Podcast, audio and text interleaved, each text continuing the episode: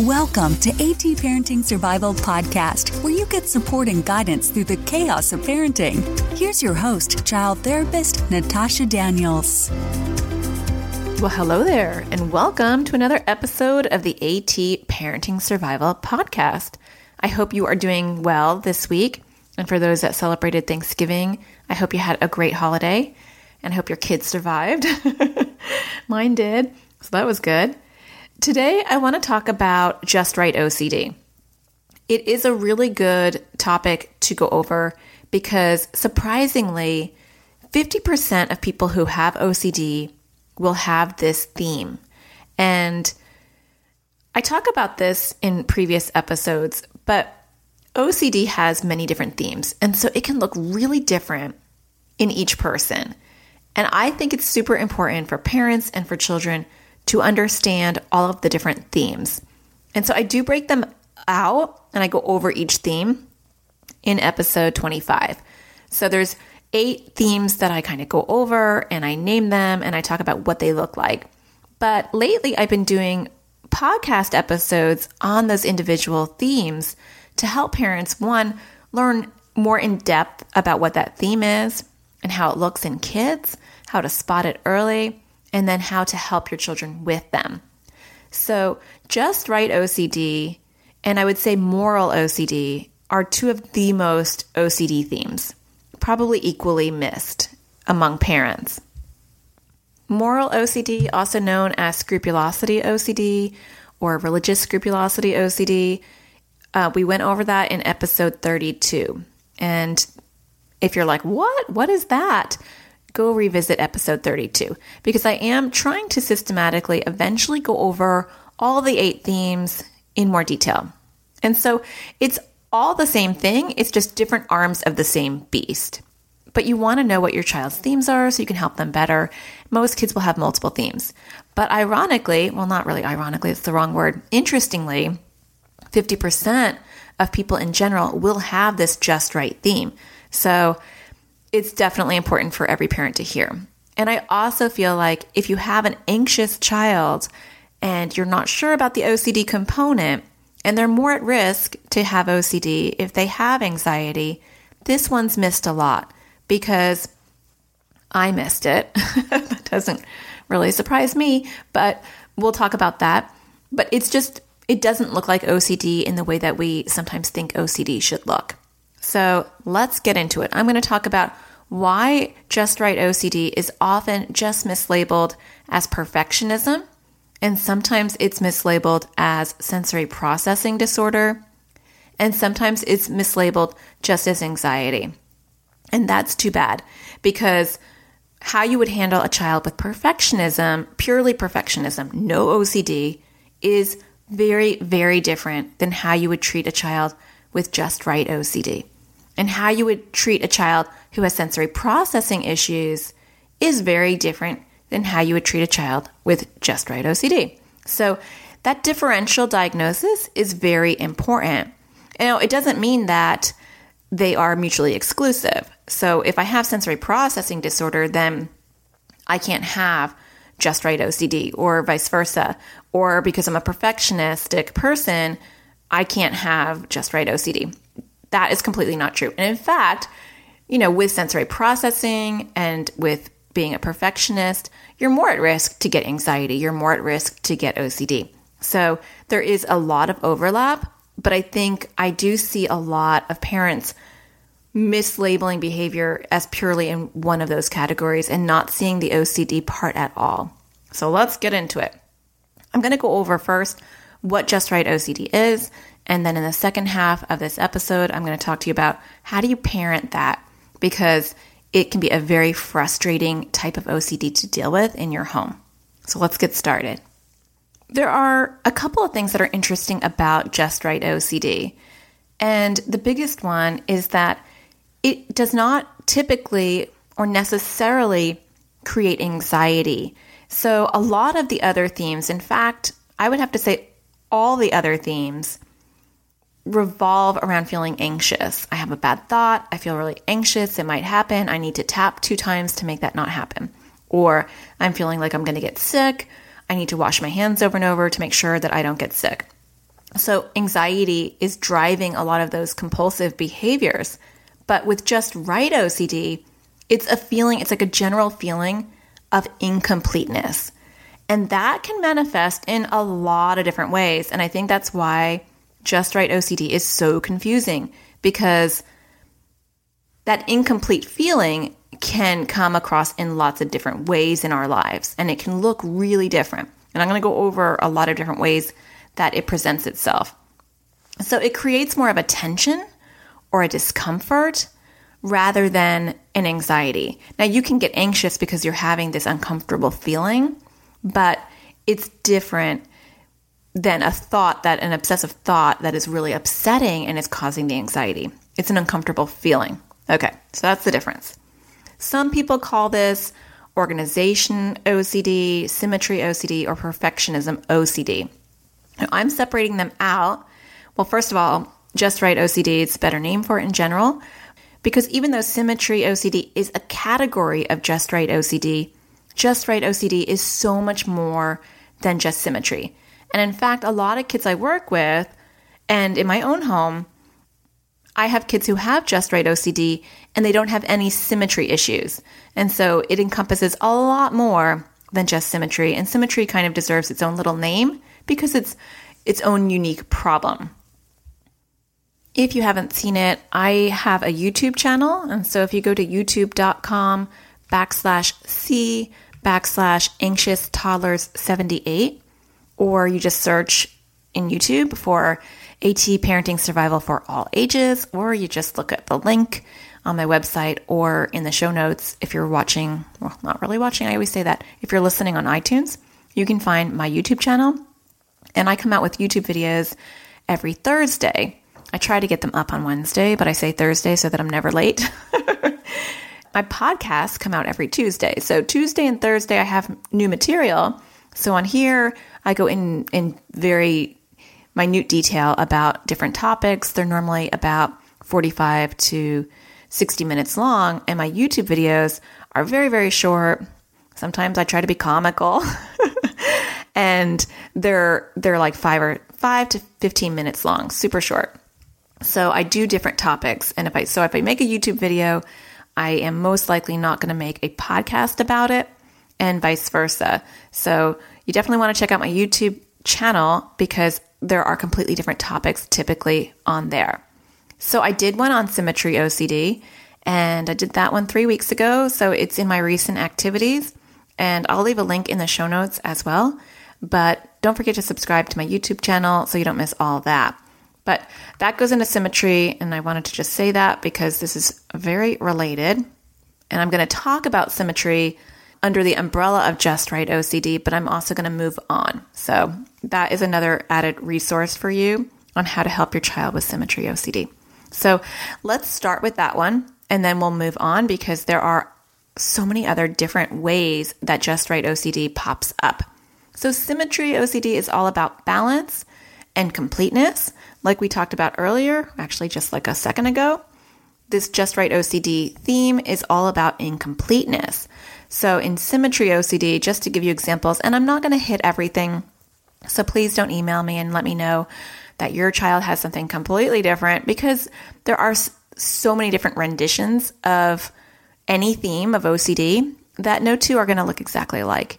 And some are actually going to look very, very similar. And you can be like, oh my gosh, that sounds just like my child. So, in broad strokes, they're really similar, but how they're going to play out at your home might be different. So, in symmetry OCD, you know, if I hit my elbow, I might have to hit my other elbow to feel balanced. Um, a lot of kids will, if they're grabbing a toy, they'll have to grab it with the other hand as well.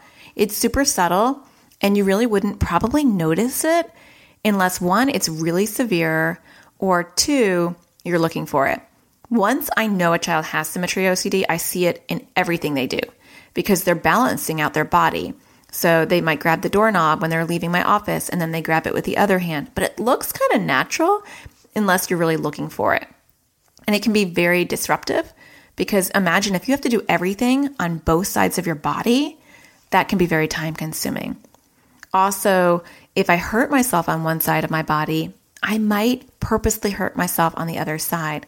and that can be misinterpreted or mislabeled as self harm or some suicidal ideation, when in reality, I burnt my left hand and now my left hand's feeling weird because I'm not having the same sensation on my right hand. And so I need to burn my right hand to feel like now I'm having the same sensation on both sides. So it's very upsetting when parents see children hurting themselves on their other side of their body and most parents wouldn't realize or know that their child has symmetry OCD, so it would be really disturbing behavior. Also, there's like numbers related to symmetry, and so I might have to have even numbers or I might have to have odd numbers. So there can be a number component to it. So I don't I have a lot I want to cover today, so I'm going to kind of try to keep moving on. Similar to symmetry, there's also like in just right OCD, there are things that visually just don't look right. So there's a lot of alignment, and this is, it could be symmetrical issues, or it could just be like, I'm putting something here, but now it doesn't look right. It just isn't right. You know, and that's why, that's why it's called just right OCD, because nothing is just right.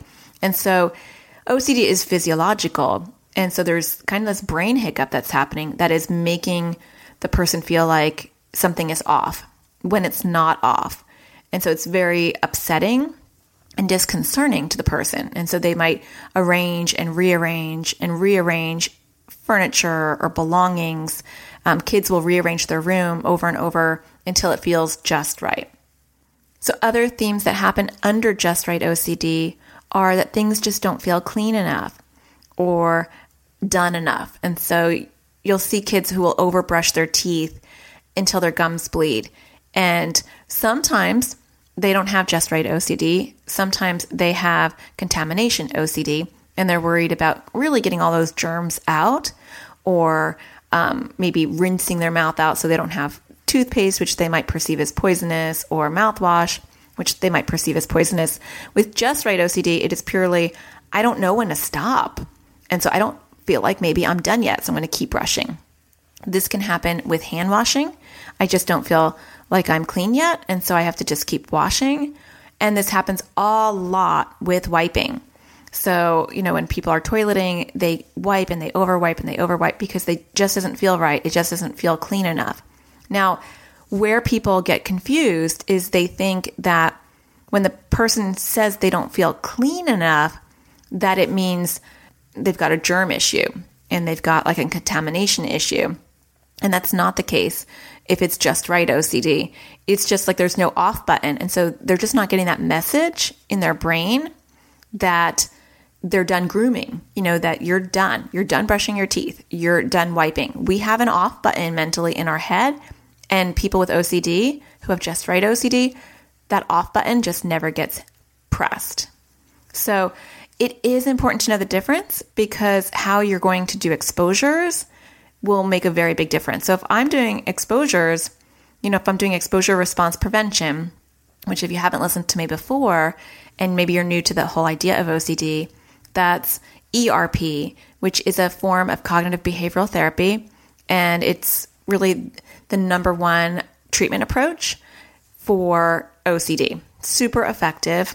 And of course, I have a video on that because why not?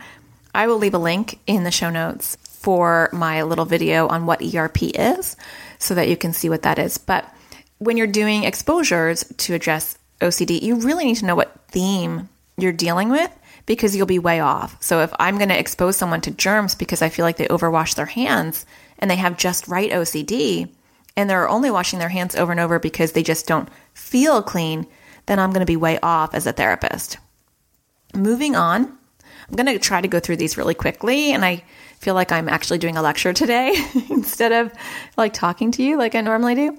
But I really want to be able to get all this information in without going over an hour. So, another theme in Just Right OCD are like words that are spoken or written, they don't feel right.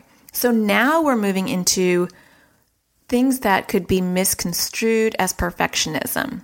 Now, people who have just right OCD do tend to have perfectionism. That is a component.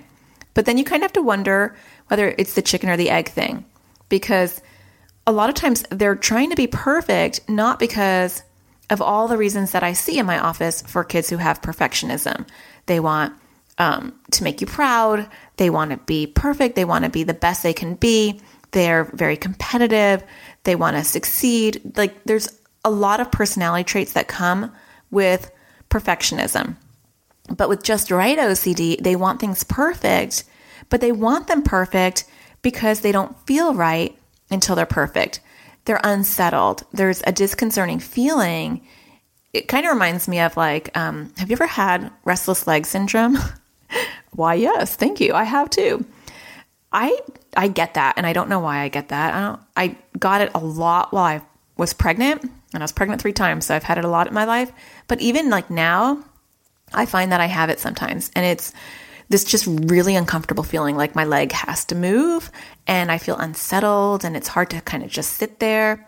And just right OCD, I'm sure on a very different level because I don't have just right OCD, so I'm just guessing.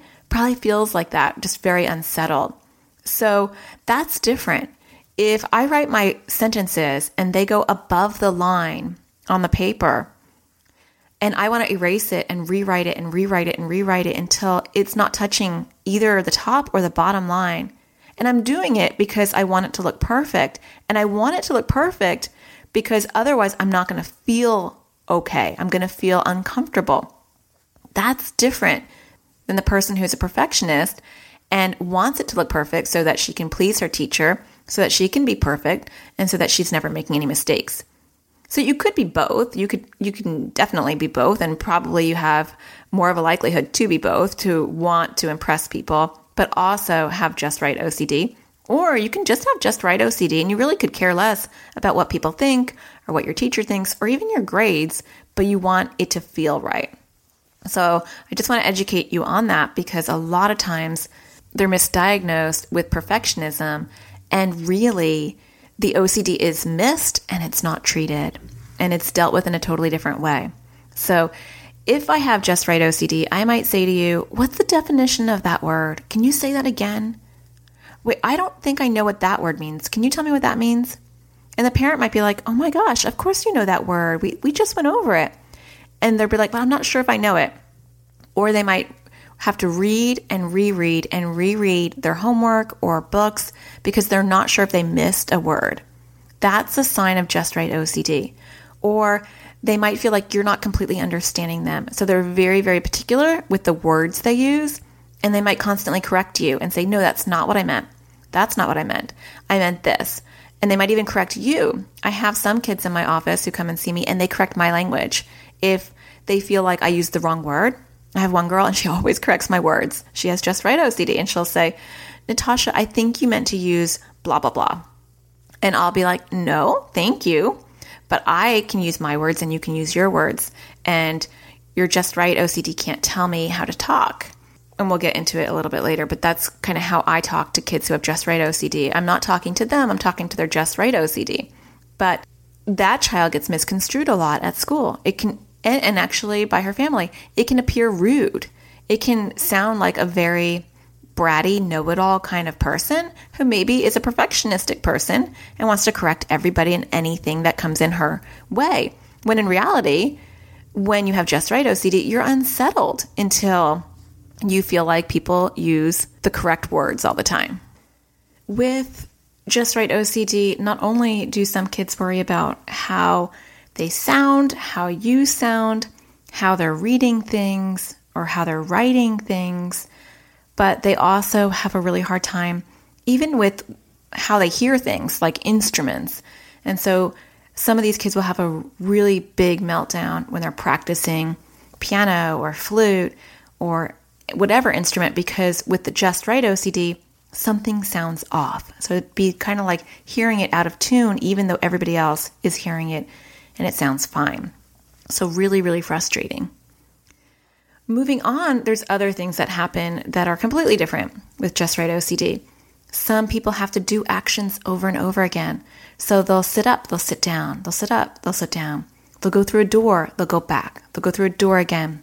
Now, sometimes, I mean, this is the hard thing about OCD is, you know, I might have to go through the door three times because three is my, you know, OCD number. And if I don't do it three times, then, you know, maybe my family will die.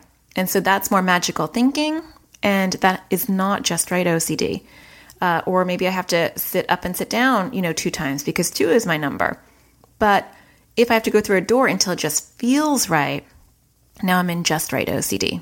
Now, to make things confusing, you can have, and you probably will have, multiple different themes with your kids. And so they're not going to just have just right OCD. So they do overlap, and it really doesn't matter. OCD is OCD, and you know, treating OCD with ERP is what you're going to do no matter what. But it really does matter to me as a therapist what theme it is because ERP is going to look different. I'm going to trigger you in a different way depending on what your theme is. And I always motivate parents in my practice and on my online classes to to do ERP at home and to set up exposure challenges at home. And really the crux of my class is to teach you all about OCD and what it is and all the themes and how you can be a good parent to a child with OCD and things that you can do that don't seem like typical parenting approaches but would really help. But in part seven of this nine part class is all about ERP and setting up challenges and setting up uh, challenge ladders and coming up with different ways to do these things at home. And if you don't know what type of OCD theme you're dealing with, you're going to struggle with that. So, people, some students who take the class, they'll email me and anyone who takes the class can email me and get ongoing support while they're taking the class. And they'll say, I don't know how to, to, do a challenge for this, or I'm doing a challenge for this, but it doesn't seem like it's really upsetting or triggering my child. And then we'll have a little bit of an email dialogue about it. And I'll say, I think it's because you have the wrong theme. I think you're you're focusing on maybe contamination OCD and it's really just right OCD. So here's what I would do. So that is how I would instruct somebody, and that's why it's so important to figure out what theme. Because sometimes parents will say, I get two responses. Sometimes they'll say, Why does it even matter? Like, none of it makes sense. It's all nonsensical. It's all driving me nuts. It's all driving my family nuts. It's driving my kid nuts. Like, how do I just treat this? And on the other end of the spectrum, I have people who are like, oh my gosh, my child has symmetry OCD and they have just right OCD, which is, you know, very similar. They symmetry OCD is a component of just right OCD and I have they have harm OCD and they have contamination OCD. My child has OCD really bad. And it's really not. It's just you're very good at knowing what themes your child is suffering with, which will really help when you're doing your exposure challenges. Because really, in my opinion, a therapist is wonderful and should help guide you, but the bulk of the work can really happen at home if it's a stable environment and you're willing to educate yourself on how to do it. And I say this from my own personal experience because, you know, I took my son to a therapist because I wanted him to have a professional outside of me because I'm just mom. But really, I found that doing exposures at home were better because I knew him better and I could read him better and I can, you know, continue to work on them without having to wait for my next appointment. So go and talk to your therapist and, and get their support and have, have them help you. But learning this stuff yourself is really the best thing you can do as a parent. And I say that as a mom and as a therapist. So I have both hats on when I'm telling you that. that was kind of a tangent. All right, back to other different things that happen. This is the sensory processing disorder component of Just Right OCD. So, and for those of you that have kids with SPD and you just are listening to this because you're like, oh gosh, I don't want to miss you know, something else like OCD. I'm sorry that you've had to wait 24 minutes for me to talk about this. I just realized I should have put that in the front. And you're probably like, yeah, you should have. I, I apologize. But a lot of times parents will say, oh, you know, he's been diagnosed with sensory processing disorder. And the only thing that the child is having a problem with is maybe wanting to tighten one shoe and then wanting to feel the same sensation on the other foot. And because that sounds very much like a sensory processing issue, a lot of people who maybe don't really understand OCD or the depth of OCD mislabel that. And so sometimes people want that part perfectly straight on their hair, and they might be mislabeled as perfectionistic. Or sometimes I'm going to want my sleeve to be just as long as my other sleeve, or I want it to hit my arm just the same way as my other arm. And I'm going to tie and untie and tie and untie my shoelaces because I want them to feel tight. But the difference between SPD, sensory processing disorder, and just right OCD is I want both feet to feel identical. And so I have a child with OCD and I have a child with SPD. And they both have similar issues, but they are different.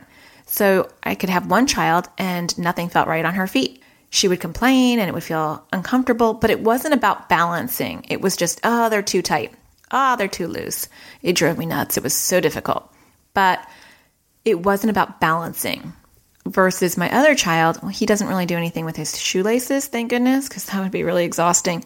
But he has other just right symptoms. And kids who have just right symptoms that mimic sensory processing tend to be where they're trying to get the same sensation. And you want to say to them, What's bothering you the most? And if they're starting to say things like, well, my left foot feels tighter than my right, my right foot feels tighter than my left, you know, and so it's a balancing issue.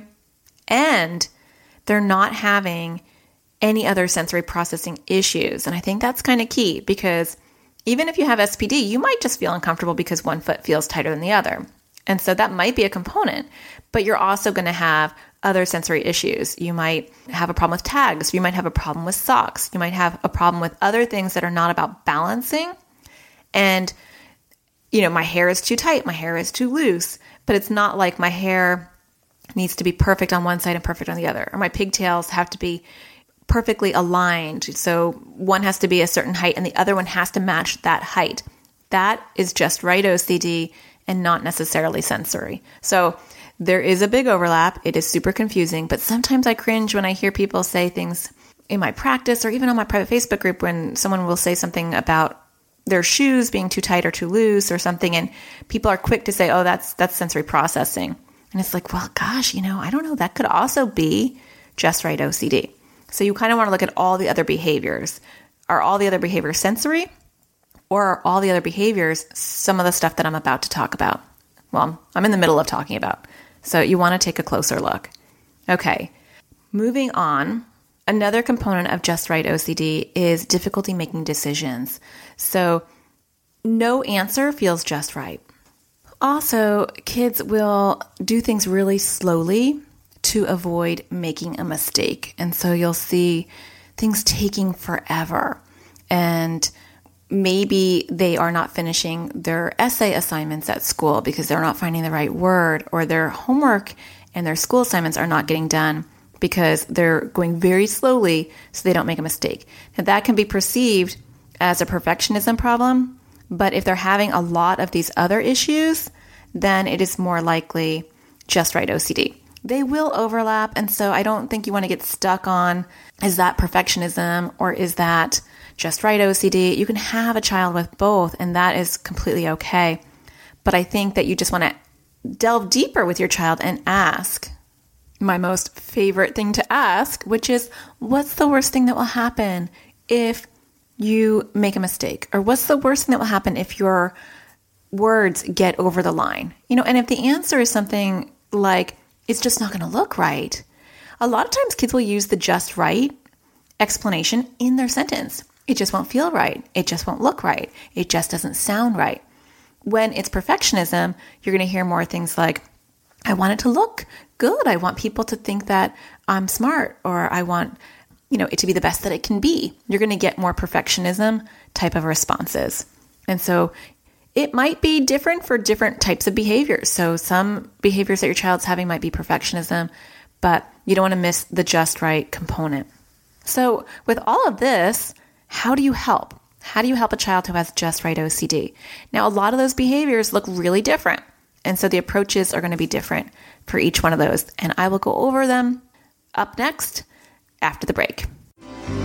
You're listening to the AT Parenting Survival Podcast. For more parenting support, check out Natasha's parenting e courses on a variety of topics. Each parenting e course includes a series of teaching videos that can be watched at your own pace. For more information, visit anxioustoddlers.com forward slash parenting hyphen videos. Welcome back. So, like everything else I talk about with OCD, the best way to help a child with OCD is through ERP, exposure response prevention. And I can't say that enough because it's so incredibly effective. So if you're like, I don't know what she's talking about, watch that video that I talked about. And I also think that before you start helping your child, you want to educate your child on what OCD is. That's so incredibly important because this is their battle, not yours. And I talk a lot about that in my class how you have to kind of exonerate yourself from the responsibility of your child's mental health and that you realize that you're a coach. You're a coach and you're a support, but you're not the one in the driver's seat.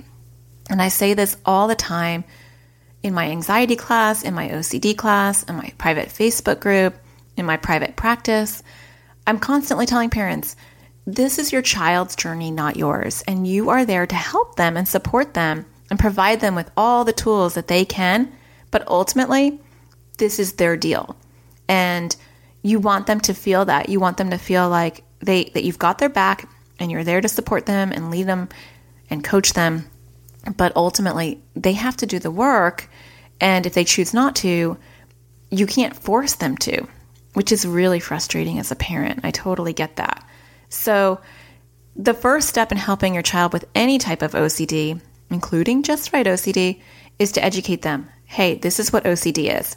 Now, because I recommend that all the time. For my class, I did make a video to show kids to describe what OCD is because I thought that was so important for kids to understand what OCD is. And I really didn't find any other great kid friendly videos on YouTube that explain OCD in a very simple sort of way. I went ahead and I made the video that explains OCD to kids directly. I just put it out there on YouTube, on my YouTube channel, so that you don't have to take my class in order to see that. So if you have a child and you're like, I don't know how to explain OCD to them, show them this little video. And I show the kids in my practice this video, and it's part of my class as well, my online class. And I would start with that. And there's also some really great books on OCD, uh, what to do when your brain gets stuck, and Actually, Dawn Huebner has come out with a new one, and it's called Outsmarting Worry. Did have the opportunity to interview her on episode 41. And if you hadn't, if you didn't hear that episode, you go back and listen to it where we talk about how to parent a child with anxiety and OCD. But her new book is actually really good. It, it's not specifically for OCD, but she does go into anxiety and OCD. She doesn't really name it OCD, and I'm not sure why she doesn't, but in general, she does talk about ERP in the book and some other things. And so I found it to be very appropriate for both anxiety and OCD. So check that out if you have an older child and you want something a little bit more than my video to help your child understand it. Now, in my class, I also made a second video. I create this thing called the OCD game and I teach you how to teach your kids how to play this OCD game in their head and like the language to use. And I do have another video, but it's only in my class where it explains it directly to kids. This is what the OCD game is, and this is how you play. And on level five, because I make it like it's a video game, there's different levels to beat OCD. And on level five, which is the ultimate and most powerful level, the child can do challenges. And I use the word challenges, but really what I'm talking about are exposures for I'm, I'm really talking about ERP. So there is that. So you want to explain to your child what ERP is and how it works before you actually begin. Now, I'm telling you all of this because everything I'm going to suggest is more of an ERP type of approach. And you really want your child to do this. You can't force them to do this. A lot of times, parents will kind of say to me things like, Well, I'm going to just, you know, lock the door, or I'm going to just, you know, get rid of all the soap, or I'm going to get rid of all the toilet paper. And yeah, that might solve the problem for a little while, but it's really just a band aid on the bigger problem. You want your child to be motivated to fix their own issues because they don't want to deal with their OCD. That's a totally different topic. And actually, about a month ago, I did a Facebook Live on NoCD's Facebook page, and and then um, it was all about how to help kids with OCD even when they don't want help. And so if you have a child, if you're hearing me say all this and you're like, my child doesn't want help, so now what am I supposed to do? So what I did was I pulled it from the Facebook Live and I made it a YouTube video. So the quality isn't as good as my other videos, but if you go and just look at um, recent activities and you can look at all my videos, you're going to see it. It's about a month ago and it's called How to Help Kids with OCD Even When They Don't Want Help. So go look at that if you're kind of like shaking your head at me talking, saying, I don't know, my kid's not going to do this. So it's really annoying. But let's talk about some approaches. So with symmetry OCD, you want you can encourage them and i'm going to say the word encourage because you can't force your kids to do these things but you can say you know make things uneven. So if you hit your elbow don't hit your other side. Or um, in my office we'll do challenges and i'll say let's purposely hit your elbow and really upset your ocd and then don't hit the other side. So we'll do exposures that way. Or we'll say let's use odd numbers instead of even ones. So every time your OCD is saying, hey, you know what, you need to do that four more times to make it even, then you purposely do five. And this is partly what I talk about in my class when I talk about uh, level four. So I do these different levels. And so in level four, I talk about doing the opposite or doing it differently than what your OCD wants. And we name it and we make it goofy. So you know, if Mr. Bossy wants you to do it two times, then you really annoy Mr. Bossy and you say, you know what, I'm going to always do it three times. So you teach your kids, Mr. Bossy is not the boss of you. And he's a big bully, and you can bully him back by making him uncomfortable. And the way you can make him uncomfortable is by doing it differently. Uh, sometimes, like when kids are in my office and we're doing exposures, I have those mermaid pillows. I don't know if you know what they are, but they're like sequins. And I will, you know, purposely have them mess it up and not be even, and then they have to leave my room. And for some, that's a very upsetting process to do, and it's a great exposure. So for kids that are having a hard time shutting off their brain when they're brushing their teeth or they're washing their hands, you could set a timer. And that really wouldn't work when we're talking about contamination OCD, but giving their brain that message externally that it's time to finish can be really helpful. So, setting timers so that they're in control and they can boss back their Mr. Bossy and say, you know what, the timer went off, so that's two minutes, and so I'm, I'm going to be done. I don't care if you're telling me that my teeth still don't feel clean enough, the timer says that I'm done. So, you can do that for that type of issue. For over wiping, over wiping can be super hard. And that was the area that I completely missed because that was one of the first symptoms of one of my children. And I, I just didn't see it because they didn't have OCD at the time. And we were getting a lot of toilet paper, we were getting a lot of clogs and and then toilet paper in the trash can and I'm like, "What is going on?" And it took me a while to figure things out. And so what I did is I said 5 sheets is normal people use about five to six sheets. And so let's try to use five to six sheets. Um, we also moved to wipes, and I said one or two wipes, no more. And it took a really long time, and we made it a game, and there were prizes. So if I didn't see a, a clogged toilet and only five sheets were used, and there was nothing in the trash can, there were prizes that were given each day. And that helped. It did take a really long time, but that did help the over wiping. And then we moved on to another problem. That's kind of how it goes. Um, if your child has to write perfectly, have them write over the line on purpose. That can help. If they have to ask for clarification, um, you know, if they're reading and they have to get some clarification on a word, then you can make like the OCD, you can make OCD bug cards. You know, so if OCD is bugging you, you can use one of the OCD bug cards. But when you're out, you're out and I'm not going to answer anymore. And you can use that technique for a lot of different OCD themes. Um, that would actually work really well for moral OCD as well, or any reassurance type of compulsion is an OCD bug card. So just make them, print them out, and then start at whatever number you think is reasonable. And then maybe the next week you're like, you know what, I think that we can have maybe, I don't know, five OCD bug cards per day. And then I think you can have four OCD bug cards, and you just go down from there. When it comes to how they look, you can purposely tighten one shoe but not the other and get them to kind of acclimate to the feeling of being imbalanced. Now, you wouldn't do this without letting them know. So, with all the things I just talked about, and those are just some ideas, I just want to leave you with some ideas. You know, part of treating OCD, even as a parent and a therapist, is being really creative.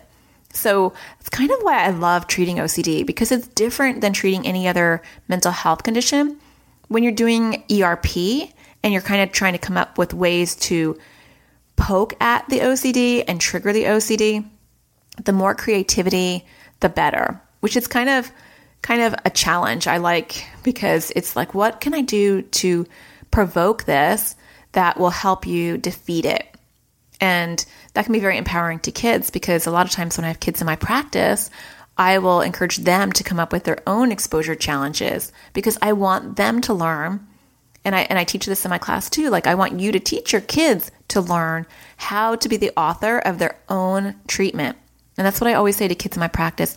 I want you to, to leave here and not just conquer OCD at 10 years old, but I want you to be 25 and say, hmm, what level do I need to be doing?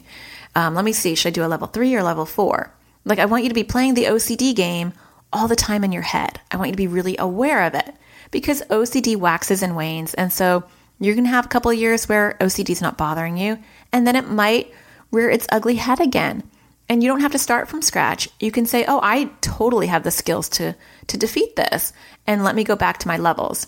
I talk in levels because that's what I teach in my class, but there's lots of other verbiage out there that is different than my weird little OCD game language.